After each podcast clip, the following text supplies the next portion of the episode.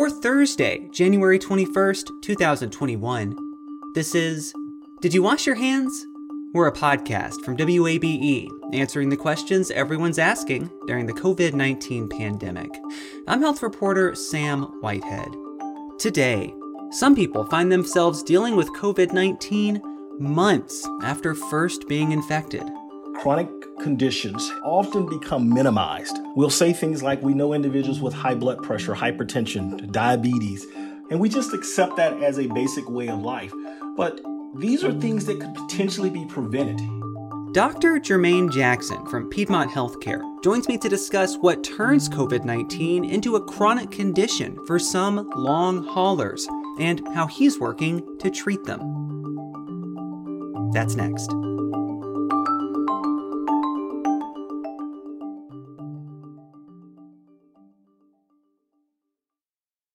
You love free. And at Ameris Bank, so do we. That's why we're proud to offer worry free, hassle free Ameris Bank free checking. Manage your money your way with convenient access to digital, mobile, and telephone banking, all with no monthly service fee or minimum balance requirements. At Ameris Bank, we're with you.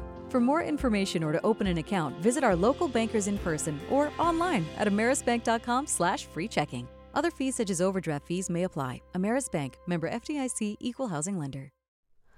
Hi, it's Terry Gross, the host of Fresh Air. We bring you in depth, long form interviews with actors, directors, musicians, authors, journalists, and more.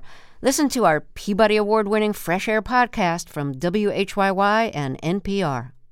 Support for WABE's local coverage on maternal health and mortality comes from Georgia Health Initiative, whose mission is to inspire and promote collective action that advances health equity for all Georgians. Learn more at georgiahealthinitiative.org.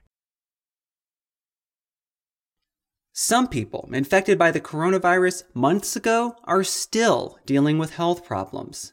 And around the country, including here in Atlanta, clinics are opening up to help these COVID 19 long haulers. One of those is Piedmont Healthcare's Pulmonary COVID 19 Recovery Clinic. Dr. Jermaine Jackson is its director, and he's with me now for more. Dr. Jackson, thanks for talking with me. My pleasure.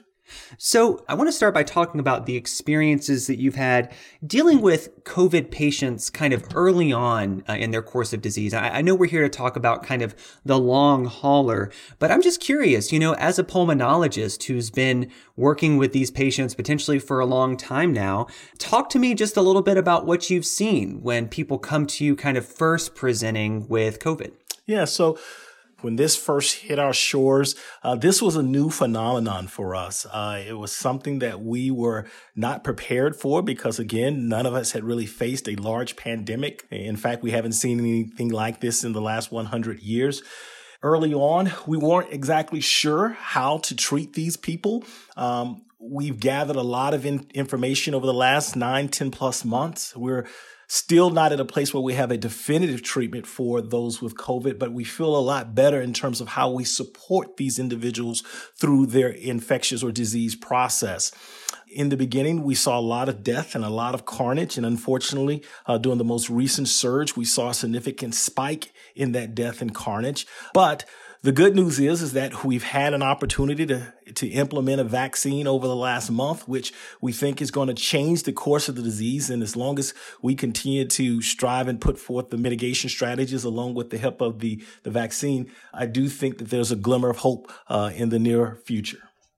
So people who maybe present to you with COVID and y'all are able to treat them and get them out the door in a reasonable amount of time, maybe tell me the story of a patient or two that that's been their disease course the good news in this pandemic and as it relates to this virus uh, is that the overwhelming majority 80 85% of individuals will get the disease and they will not have long-term sequelae or problems associated with that. And that's something that we have experienced and seen.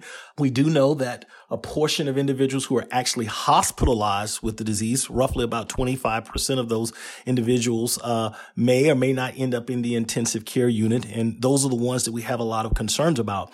But if you take the overall majority, they typically have classic upper respiratory tract like infectious symptoms such as cough, a little bit of joint aches, what we call myalgias or muscle aches.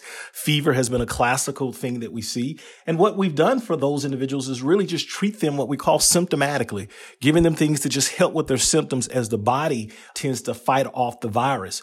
We've noticed that for a large portion of those people, somewhere between seven to 10 days, they tend to bounce back and do do very well. Uh, I've seen multiple patients who've both been in the hospital as well as in the outpatient setting who have experienced that type of disease course where it's very limited, doesn't cause them a lot of problems. You say a large majority of people, you know, maybe have this short course of disease that's not too severe, but certainly there are people who have, who require more intensive care. Tell me about those patients. There's about 10 to 15% of people who will have a devastating effect related to this. And what I mean by that is that it's the inflammatory process. It's the body trying to fight the disease and then subsequently have this overwhelming inflammation, almost like a fire in the body that leads other organs to have problems. Specifically, as it relates to COVID, we typically see that with the lungs, the heart, the kidney, and the brain. Uh, and then the other kind of problem that we saw um, early on was the the increased risk of forming blood clots. Um, you know, when we first started seeing these individuals, I can recall a story of a lady who was in the intensive care unit and she was requiring a fairly significant amount of oxygen, about 60% that was going through her nose or what we call a nasal cannula. But the thing that was different about this is that she was actually watching television and talking on her smartphone to one of her girlfriends. And unfortunately, her oxygen requirements continued to go up. And I distinctly remember her making this statement after we told her that we were going to have to put on the ventilator. She told a girlfriend that was on the phone, she said, let me call you back. They're going to put me to sleep for a few days. And lo and behold, she was asleep for only a few days. She only required the mechanical ventilatory support for about three to four days, and she ultimately made it out of the hospital. But what was striking and memorable about that event was that this was different. We knew was something different and unique about this virus compared to anything, certainly that we as critical care physicians or pulmonologists had faced uh, before. And and then we have this, I think, third aspect of this kind of disease, which are these more long term effects. And I want to start just by asking you when you first started to notice and think about COVID 19 as more of a long term disease. People may have heard this term long hauler, people who have seen many, many weeks, potentially months of dealing with the side effects of this disease. When did you start to notice that? We started recognizing that individuals who would have the disease and subsequently recover from the acute infectious process would present several weeks later to either their primary care physician or other clinical provider and would have ongoing persistent complaints, things like fatigue, joint pains, muscle aches, shortness of breath, uh, brain fog, the inability to concentrate they were coming in with various complaints. And the only thing that had happened recently in their life was that they had been affected with COVID. And we started to think there was something to this. And for us, this probably started coming about the latter part of the summer when we recognized that this was something different. And the issue that we have right now is we call this various terms post acute COVID 19 syndrome or long COVID. And those people who are affected are often referred to as so called long haulers. But there's no universally accepted nomenclature or name for this phenomenon because it's really hard to define. So, for example, here in the United States, the Center for Disease Control, or CDC, often will say individuals who have persistent symptoms that last beyond four weeks after their initial infection, those are the ones that fall into the so-called long hauler syndrome category. Where our friends across the pond in the UK would often say those individuals who have symptoms greater than 12 weeks, which makes identifying categorizing and subsequently treating them somewhat difficult.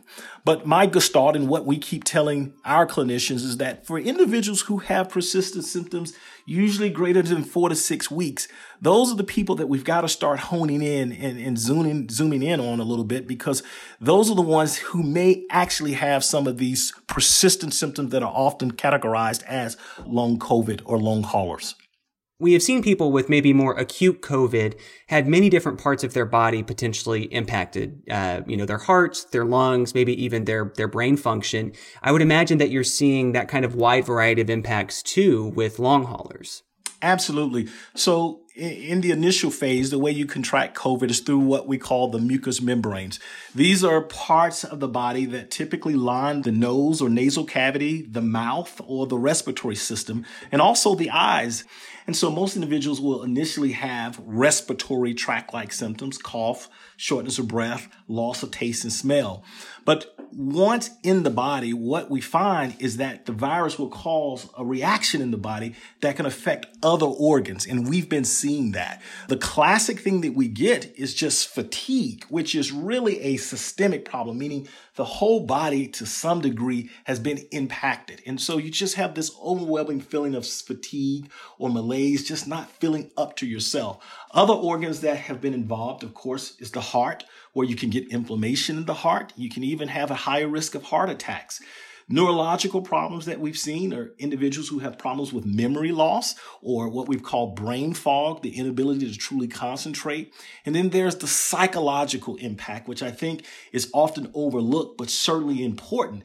These are individuals who have post traumatic stress disorder, where the stress and anxiety of everything that's happened with the virus tends to linger on and give them persistent symptoms of anxiety and trying to find content matter experts or clinicians that can help deal with those various organ systems is what most of the COVID recovery clinics across the country is all about. This is Did You Wash Your Hands? I'm Sam Whitehead talking today with Dr. Jermaine Jackson about COVID 19 long haulers. He works with those patients at Piedmont Healthcare here in Atlanta. I would imagine that if you have patients presenting with so many different kinds of potential issues uh, following a COVID infection, it would be hard to treat. I mean, how do you go about approaching treatment for someone who, say, walks into this clinic that y'all have set up? Is it mainly treating their symptoms, or, or, do these kind of issues develop into other things that we could consider disease that actually need more more serious intervention? So, great question. I think the approach that we've laid out is a multidisciplinary approach.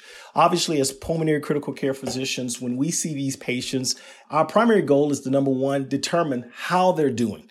Do they require any immediate intervention? Do they need oxygen, uh, inhalers. Once that's done, we ultimately try to do an assessment because what we know is that a small portion of these individuals can go on to have chronic lung disease.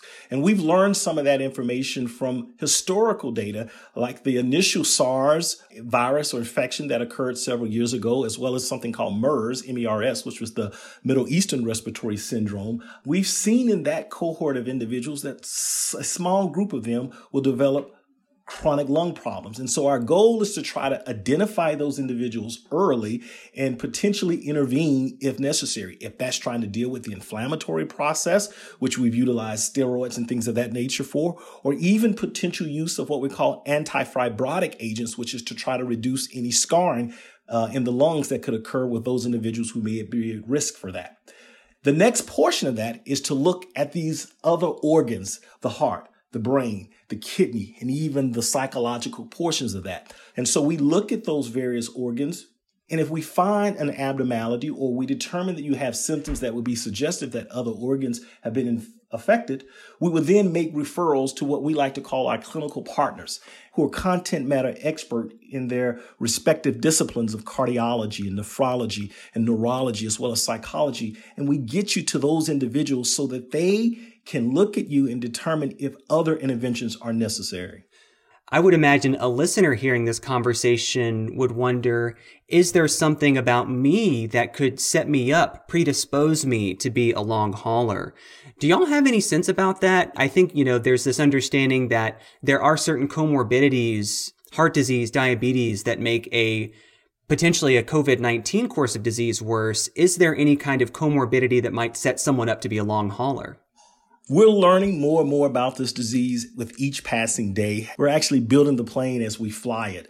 Um, and so there was recently uh, a little bit of data that came out to try to begin to identify who's at risk for so-called long COVID or long hauler syndrome. And you've alluded to some of those individuals. Those are people who have pre-existing conditions, specifically obesity, high blood pressure, coronary disease, or diabetes. We find that that group are not only at high risk of developing the disease and having complications with the disease, but also after their recovery period, those are also individuals who have a higher risk of developing uh, long haulers. And so looking at those people, if they have any of those comorbidities or disease states, those are the ones that have to think about if I've got persistent symptoms after recovering for this, could I fall into that category and should I be seeking ongoing medical attention? And my answer to that is absolutely. Now, what's interesting about this is that there's also a cohort of individuals who are young. And when I say young in this scenario, less than age 50, who have absolutely no other major medical problems who also develop long haulers. And that's been somewhat of a challenge uh, to us because the question is, why is it that these individuals develop this? And is there anything that we could pick up on or anything that we could define to say, these are the people who are at risk? You're young, you have no medical problems, yet you develop this. Is there something unique about you that we could learn? And the answer is probably yes, but we've just not reached that point. Do we have any sense from where we sit now, people who do see long term effects from a COVID 19 infection, how long that might stick with them? Do you, do you have any sense? I mean, the, the people who are coming to y'all's clinic, are they going to be still needing treatment a decade from now, 20 years from now? Is, is there any way to know that? That is a great question. And un- unfortunately, because we're still so young in this disease, as you stated before, this has only been out now a little over a year, uh, there's a, still a lot to learn. So in terms of how long people will have ongoing symptoms, we're not sure. A good piece of information and some of the good news is that we are seeing a significant portion of those individuals who even fall into the long haulers category ultimately get back close to their baseline, usually within a several month span, somewhere between three to six months. However, we have noticed some individuals that have caught the disease early on. And when I'm talking now, we're saying March and April, who are still experiencing some lingering side effects and lingering symptoms all the way to this point, and we're in January. So obviously they've had symptoms, you know, six plus months. How long will those symptoms continue to persist? We're not sure, but that's part of our approach to continue to follow these individuals, see what their recovery process is like, how long do those individuals take, and if there's anything that can help us quickly and early identify individuals who will have early recovery versus those who may have prolonged symptoms. Is this something that we've seen or that, that you see with other respiratory diseases? I'm thinking if someone has pneumonia, does it haunt them the same way that COVID 19 could? Yeah, so we've seen this with other infectious states that often lead individuals into the intensive care unit. And this is often referred to as so-called post-ICU syndrome or post-intensive care unit syndrome, where you have some of the similar symptoms, the brain fog, the muscle fatigue, the joint aches, the persistent shortness of breath. And that can occur with both bacterial and viral diseases alike, as well as other infectious such as fungal diseases. But the defining thing there is that most of those individuals had a critical ill state. They required a stay in the intensive care unit at some point. That's a little bit different than what we're seeing in the COVID population, where both individuals who've had ICU or hospitalization requirements, as well as those who did not require hospital ultimately have developed some long COVID or long hauler symptoms. That's the difference between those individuals. But yes, to answer your question, we've seen this in some ways before, but there are some subtle differences that are present. This is an emerging infectious disease, and I think that has been, for the most part, our kind of public health and medical response stance. This is something acute that you catch and save for the unlucky few you recover from. I think of the kind of acute threat versus the chronic threat. Heart disease, diabetes, conditions that affect lots of people's health in very negative ways, but maybe don't always get the same attention. Do you think of COVID as a chronic health condition based on the work that you've done with these long haul patients? And how would it change our approach to dealing with this pandemic if we started to think of COVID like a chronic condition?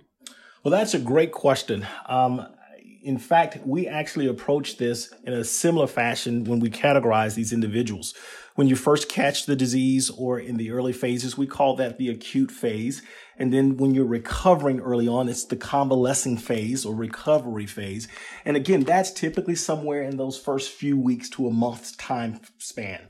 Individuals who have those persistent symptoms that last six weeks or beyond that, usually up to about three months. That's kind of the intermediate phase. Those are the individuals who've had some of the, the long hauler symptoms, but they ultimately recover and return to their functional baseline status. But then beyond that, those individuals are having symptoms beyond six plus months. And this is somewhat of an arbitrary nomenclature that I'm using here. Those individuals, we start to think about them having a chronic condition. And you're absolutely right. We would think about this differently and likely have to approach this differently if we saw COVID as being a chronic problem. It very well could end up that way. My hope is, is that most individuals will ultimately return to their normal, usual state of health, but only time will tell us how that's ultimately going to turn out. As it relates to if it was a chronic problem, I think that just like we treat heart disease, diabetes, obesity, etc., those are things that we want to try to tackle early on and implement preventive strategies. In this case, the way we would do that is doing some of the mitigation strategies that we've always done. I think one of the things that we've learned from the pandemic is that you're going to see a lot more hand hygiene, even when masks ultimately come off, that people are going to start washing their hands a lot more and hand sanitizing, but also understanding the importance of vaccination because vaccines are helpful. I know that this can often become a controversial issue uh, in our society, but Vaccinations are one of the best ways we can fight infections when they're available. And the reasoning is, is because it is a preventive strategy. So when you're trying to tackle chronic diseases, the best approach is prevention. What is your prediction for kind of how we'll start to think about COVID as we leave the pandemic, if if we do have these people who are seeing these long term health effects, um, once you know the vast majority of us have stopped thinking about it, are you concerned that those people who have seen this more chronic course of disease are potentially going to be, I don't know, left behind a little bit? This is a big problem that we often have in that chronic conditions, as we've stated before, often become minimized. We'll say things like we know individuals with high blood pressure, hypertension, diabetes and we just accept that as a basic way of life. But these are things that could potentially be prevented with certain behavioral changes, with certain things that we can do, like not smoking, etc. This principle also applies to a chronic infection process. And you're right, I do think that there may be a cohort of individuals who have a chronic problem. Because 80 to 85% of individuals in the country who get the disease typically resolve and return to their normal state of health, for most people, COVID has not been that big of a problem until it truly affects you or your family. But there's about 15% of individuals who have that problem where it's truly been a major issue. Again, that's a small minority, but for that small minority, this is a big issue. And it is my hope that we as a society will continue to focus on those individuals as well as on all of those who have chronic problems, that investments are made, that more education is done, and that more preventive strategies are implemented.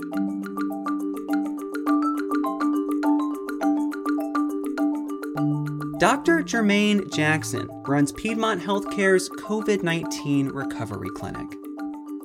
Did You Wash Your Hands is a production of 90.1 WABE Atlanta, where ATL meets NPR.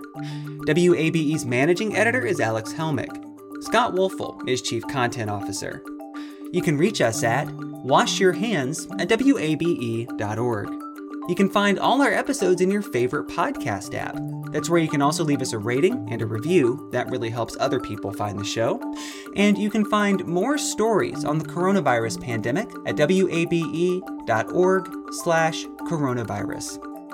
If you haven't recently, now might be a good time to go wash your hands. I'm Sam Whitehead. Thanks for listening.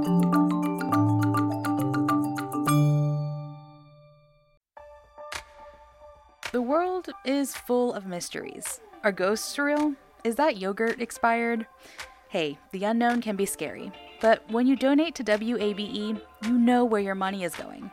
Your gift supports the journalism that keeps you informed and the programs that pull back the curtain on complicated stories. help us make the world less mysterious. Become a member now. Go online to wabe.org/donate and thanks.